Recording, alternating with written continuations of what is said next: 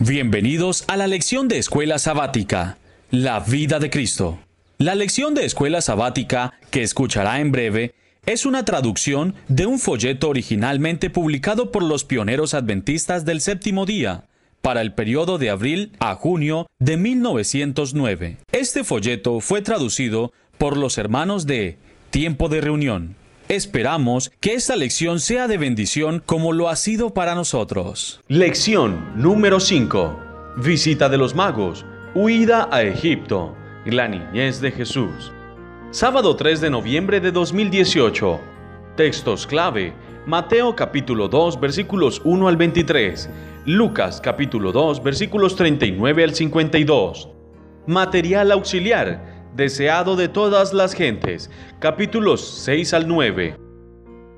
Lugares. Belén, Jerusalén, Egipto, Nazaret. Busca la historia de los lugares en un diccionario bíblico o en una enciclopedia y ubícalos en el mapa. Personajes.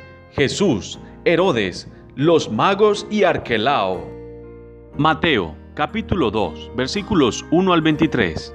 Cuando Jesús nació en Belén de Judea en días del rey Herodes, vinieron del oriente a Jerusalén unos magos, diciendo, ¿Dónde está el rey de los judíos que ha nacido?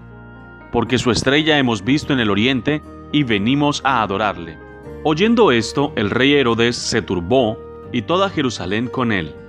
Y convocados todos los principales sacerdotes y los escribas del pueblo, les preguntó a dónde había de nacer el Cristo. Ellos dijeron, en Belén de Judea, porque así está escrito por el profeta.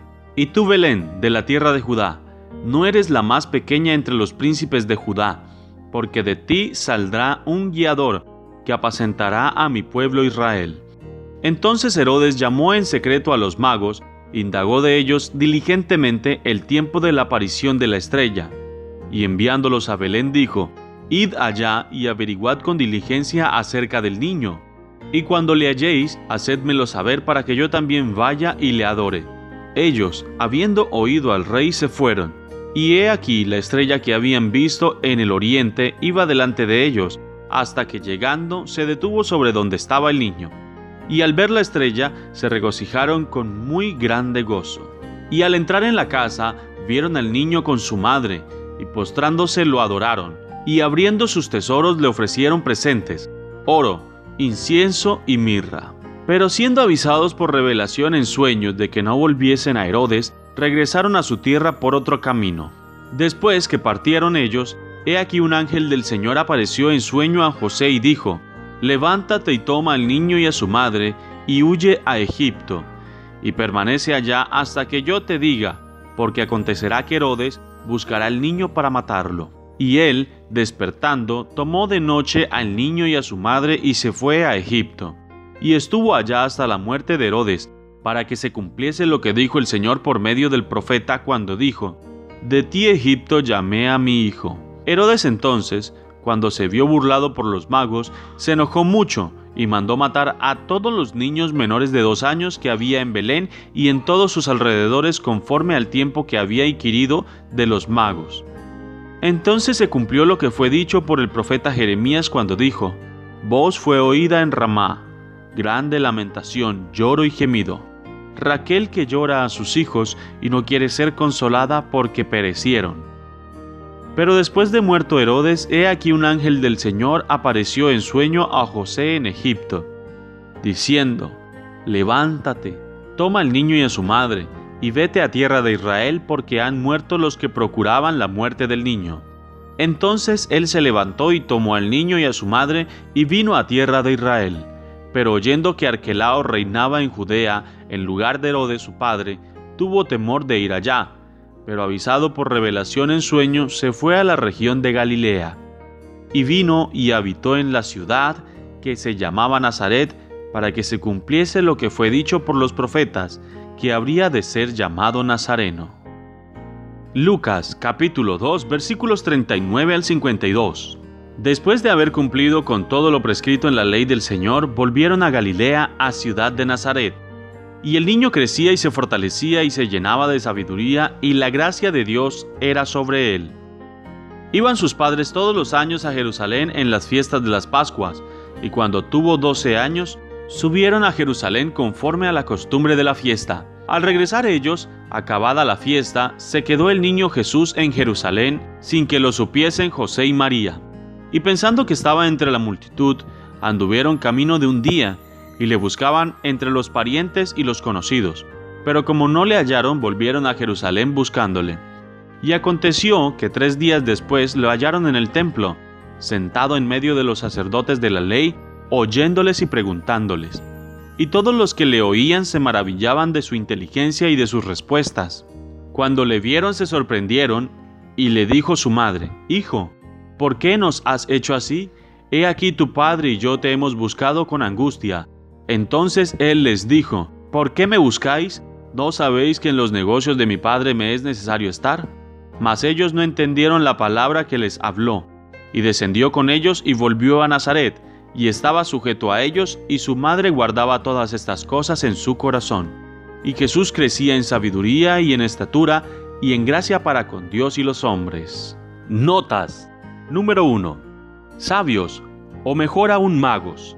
La palabra es de Persia o Media. Eran de la casta sacerdotal, quienes sin lugar a dudas habían recibido luz de las sagradas escrituras a través de la influencia de Daniel u otra. Mientras estos magos estudiaban los cielos tachonados de estrellas y trataban de escudriñar el oculto misterio de sus brillantes derroteros, contemplaban la gloria del Creador. Buscando un conocimiento más claro, se dirigieron a las escrituras hebreas. En su propia tierra se conservaban escritos proféticos que predecían la llegada de un maestro divino.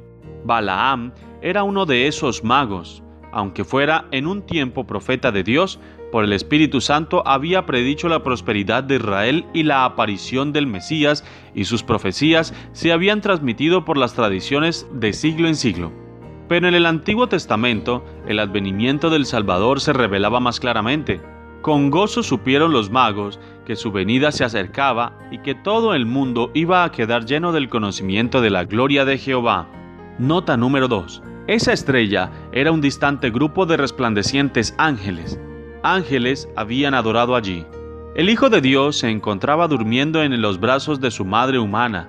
El establo era mayor que el palacio de un rey porque su pesebre acunaba al Rey de Reyes, Emanuel, el admirable, consejero, príncipe de paz, redentor, salvador de hombres.